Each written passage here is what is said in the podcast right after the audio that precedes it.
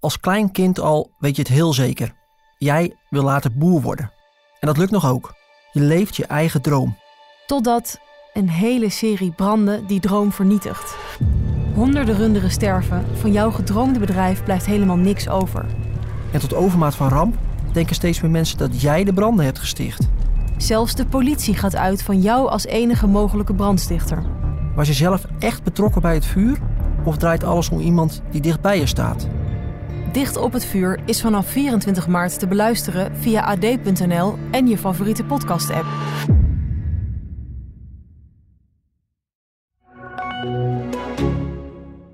Als je twee uh, hoogbejaarden ziet binnenkomen, is dat al heel gek. Of uh, heel opvallend in een rechtbank, want daar komen ja, dertigers, veertigers, twintigers. Uh, zelden iemand van 80 plus. En al helemaal niet dat het dan de verdachte blijkt te zijn.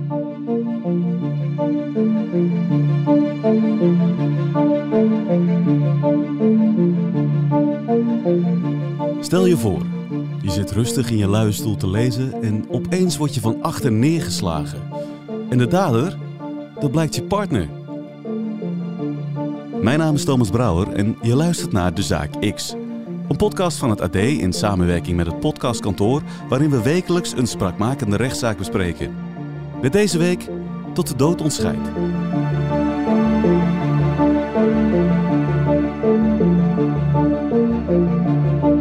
De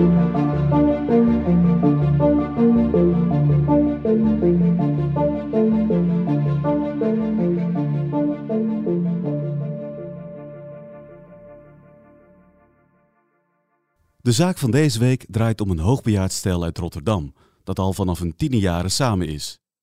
Verslaggever Erik Oostrom van het AD Rotterdams Dagblad was begin dit jaar bij de behandeling van de zaak. Ja, dit, was een, uh, dit was een hele opmerkelijke zaak. Um, en dat heeft natuurlijk alles te maken met uh, de leeftijd van, uh, van deze verdachte. 88 jaar oud is hij. ten tijde van de gebeurtenissen was hij 87. Ook nog steeds een hele behoorlijke leeftijd.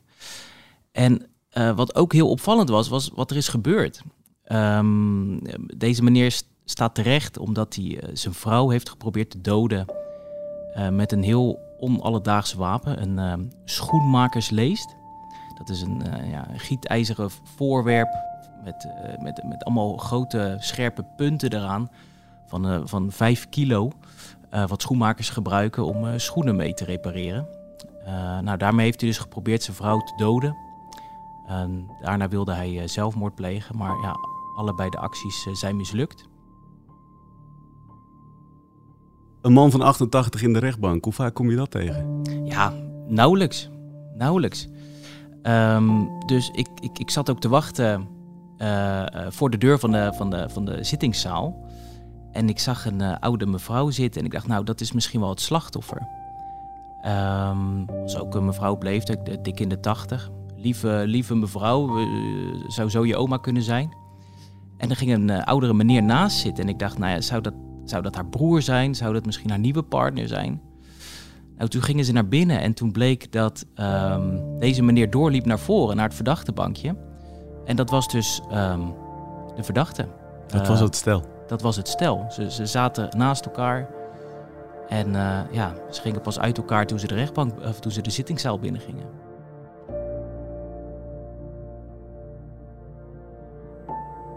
De man die Erik naar voren ziet lopen, en tevens de verdachte, is de hoogbejaarde Jan uit Rotterdam. Omschreef net mevrouw al als een, uh, als een, een mevrouw die je oma kan zijn. En ja, Jan is eigenlijk een man die zo je opa kan zijn. Gewoon een, een net geklede man. Zijn haren waren mooi naar achter gekamd. Uh, wel bespraakt. Um, ja, een hele, hele normale man. Een hele normale man die wel last heeft van allerlei pijnen, hè? Ja, dat klopt. Hij, uh, hij uh, mankeert het een en ander. Uh, het werd niet helemaal duidelijk wat hij nou allemaal onder de leden heeft, maar um, hij zei in elk geval dat hij met heel, heel veel pijn heeft. Um, hij heeft onder meer Parkinson. hij heeft zoveel pijn en het is lastig te behandelen dat ja, hij, hij werd tot wanhoop gedreven, zei hij daar zelf over. Ja, die pijn die werd hem zoveel dat hij dacht, dit moet stoppen.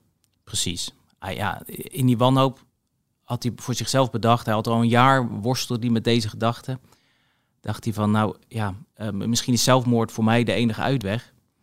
Ehm, maar hij was ja, gelukkig samen met zijn vrouw en hij, hij, hij kon het haar niet aandoen om ehm, haar achter te laten met het idee van, nou, mijn man heeft zelfmoord gepleegd.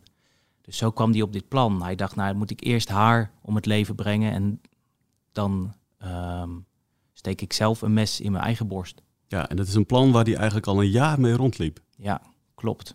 Hij vertelde dat hij, um, dat hij vaak s'nachts wakker lag van, moet ik het nou doen? Moet ik het niet doen? Hoe moet ik het doen? Hij wist niks van wapens, vandaar dat hij dus voor die schoenmakersleest uiteindelijk koos. Ehm, hij heeft er nooit met iemand over gesproken. Hij heeft wel brieven geschreven, maar elke keer weer de brieven aangepast of nieuwe brieven gemaakt. Ehm, en uiteindelijk die dag in maart uh, dacht hij, nou nu is de gelegenheid. Ik ga het doen.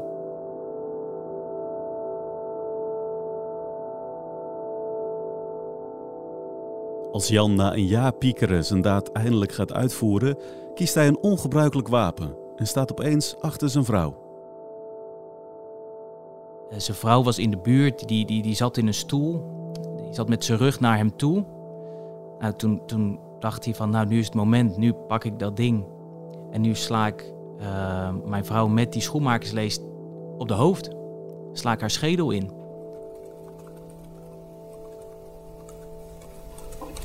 Maar ze keek me aan, een vrouw en ze gilde. Dat was het ergste, heeft ze gezegd, wat ik ooit had gezien.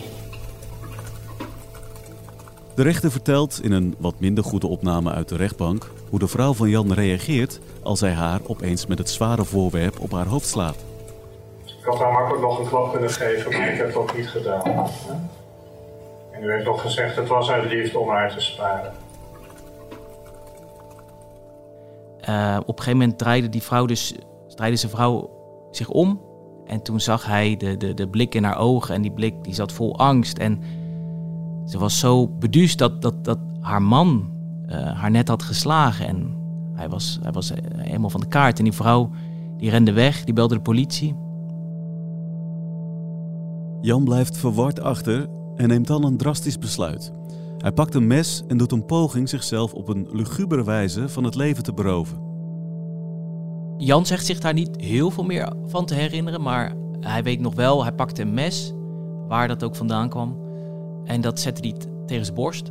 Hij weet verder niks meer over wat hij, wat hij toen heeft gedaan, maar hij zegt wel, ja, ik denk dat ik mezelf twee keer heb gestoken, uh, want ik heb twee littekens op mijn borst. Um, en op het moment dat hij dus nog met dat mes in zijn hand stond, um, kwam de politie, stormde de politie binnen.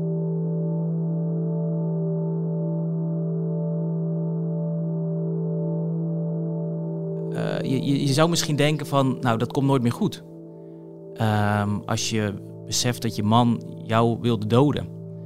Um, maar ze heeft een tijdje, nou, Jan zat sowieso twee weken in de gevangenis. Daarna kwam hij weer vrij. Um, zijn vrouw die wilde nou, een tijdje even afstand, even niet bij hem wonen. Uh, maar uiteindelijk is ze al redelijk snel weer bij hem teruggekeerd. Die is weer gaan wonen bij de man die haar wilde vermoorden. Ja, klopt. Al redelijk snel na de gebeurtenissen. Daarna zijn ze heel veel gaan praten met elkaar. Um, en inmiddels heeft het, ja, zoals ze zeiden, een, een plekje gekregen. Um, een dusdanig plekje dat ze er heel soms zelfs ja, een grapje over maken. Ze zijn al sinds hun tienerjaren eh, zijn ze een stel. Dus ze wonen al tientallen jaren samen. Dus ze kennen elkaar door en door. Je zou zeggen, dan weet je wat er in iemands hoofd ook gebeurt. Ja, en ze zeiden ook, we praten ook heel veel met elkaar. We bespreken alles. Um, Jan is misschien een beetje een binnenvetter, uh, zei zijn vrouw, maar... Nou ja, ja, liep al een jaar rond met een moordplan. Klopt, dat heeft hij dus nooit uitgesproken. Hij heeft nooit aangegeven dat hij misschien uit het leven zou willen stappen. Hij heeft er nooit iets over gezegd. Maar wat, wat zegt dat dan over de relatie tussen die man en die vrouw? Ja, dat is, het, dat is dus het hele mysterieuze aan deze zaak. Eh, ze, ze snappen het zelf ook niet. Um, daarom zei, uh, vertelde zijn vrouw ook dat ze zich zelfs een beetje schuldig voelt. Um, heeft ze zijn pijn wel serieus genoeg genomen? Had ze dit kunnen voorkomen als ze misschien dit had gedaan of dat ze dat had gedaan? Als de rechter Jan vraagt hoe hij tot deze daad gekomen is, ziet Erik hem duidelijk worstelen met het antwoord. Nou, dat, daar had hij best wel moeite mee, want hij snapt ook niet waarom hij dit nou waarom dit nou voor hem de enige oplossing was. Maar eh, alles wees erop dat het, het was gewoon een, een, een, daad die hij uit liefde heeft gedaan. Hij wilde het haar gewoon niet aandoen ehm, dat, dat hij uit het leven stapte en zij zonder hem verder moest. Dat, dat kon hij gewoon haar niet aandoen. hij is natuurlijk ook onderzocht en dat kwam ook naar voren. Hij heeft allerlei tests gedaan uh, vanwege het onderzoek naar deze zaak. En naar de rechter merkte op dat al die tests, uh, hij, hij, hij, blonk eigenlijk gewoon uit. Hij haalde bovengemiddelde scores op allerlei uh, fronten. Dus daar werd niet een soort psychische afwijking nee, of zo? Nee, nee, nee, nee.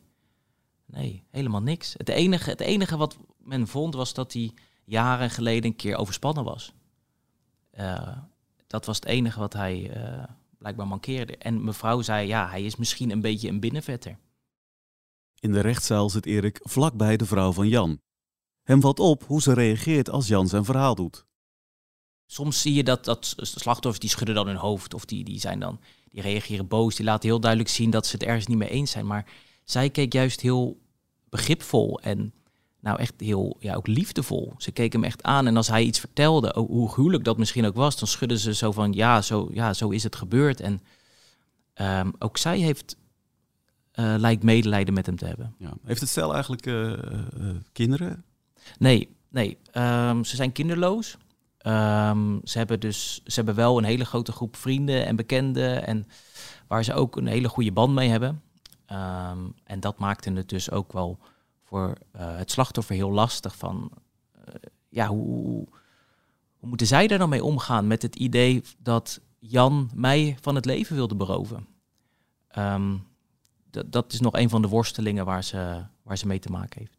En hij zelf heeft natuurlijk, ja, hij zal zich uh, uitputten in excuses en, en, en spijt, neem ik aan. Ja, zeker. Hij heeft ook vanaf het begin open kaart gespeeld van, ik heb het gedaan, dit was mijn plan, uh, zo zit het in elkaar. En ja, hij, uh, hij wil gewoon heel graag met zijn vrouw verder.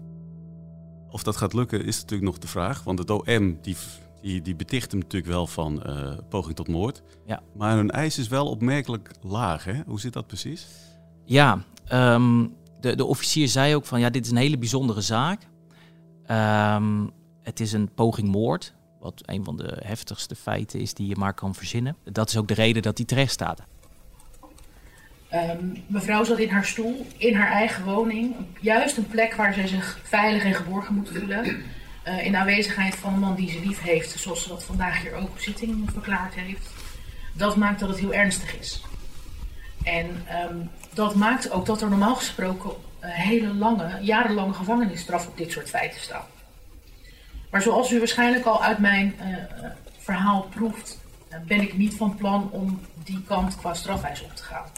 En dat ziet hem vooral op de persoon van verdachte. Uh, de verdachte heeft een hele hoge leeftijd, heeft geen strafblad. En met name het feit dat juist die periode dat een verdachte in hechtenis gezeten heeft, dat dat zo'n impact heeft gehad, ook op de gezondheidstoestand van de verdachte, maakt uh, dat ik niet een onvoorwaardelijke gevangenisstraf zal eisen, maar een gevangenisstraf voor, in voorwaardelijke zin wel voor de duur van één jaar. Hij heeft gewoon iets heel gruwelijks gedaan en daar, ja, daar moet hij voor vervolgd worden. Tegelijkertijd zei de, zei de officier van, ja, uh, het, we kijken naar de leeftijd van meneer. Hij heeft twee weken vastgezeten en dat was al heel zwaar voor hem. Maar ook naar het hele verhaal eromheen. Hè, dat ze nu weer samen zijn en wat zijn motieven waren. Dat het eigenlijk een soort, uh, misschien wel uit liefde is gebeurd. Um, en daar heeft ze dus sterk rekening mee gehouden bij het formuleren van haar eis. Uh, en dat is uitgekomen op een jaar voorwaardelijk. Dus in principe geen celstraf, tenzij hij weer in de fout gaat. Maar de kans dat dat gebeurt, acht Jan zelf heel klein, hè? Ja, Jan heeft in een verhoor of tegen zijn advocaat al eens gezegd... ja, al geven ze me 100 jaar, ik, uh, ik ga dit echt, echt nooit meer doen. Um, en ja, uit, uit, alles werd ook duidelijk dat, dat ze gewoon heel graag verder willen met elkaar. Um, dus daar hoort een nieuw misdrijf ook zeker niet bij, uh, zou je denken.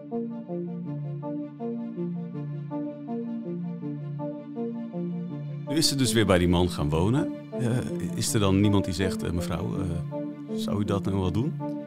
Nou ja, ze vertelde dat het aan haar gevraagd is van, ehm, slaap je dan ook weer met hem? Um, en toen, toen, toen, moest ze een beetje lachen van, ja, ja, natuurlijk slaap ik weer met hem. Natuurlijk lig ik weer naast hem.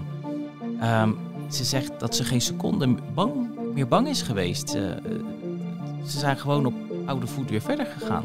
Het is gewoon een heel gelukkig stel weer. Die schoenmakersleest die zit wel in de kast met een slot erop, denk ik. Ja, nou dat werd niet helemaal duidelijk waar die nou is geëindigd. Ehm, ik denk niet meer dat hij op het bureautje staat.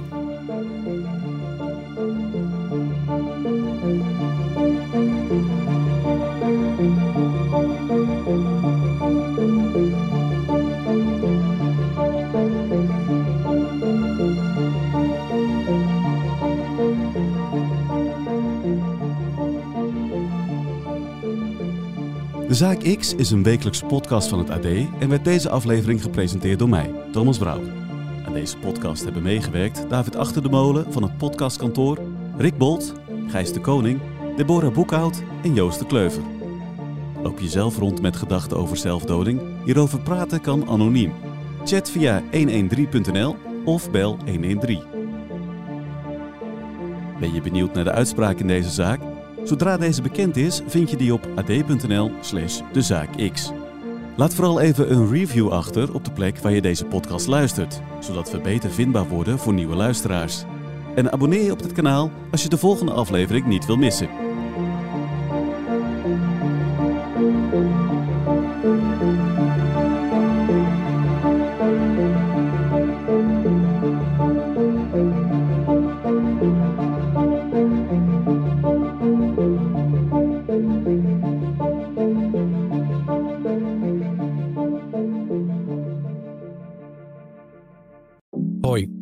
Joost Twinkels, radio-dj bij Q Music.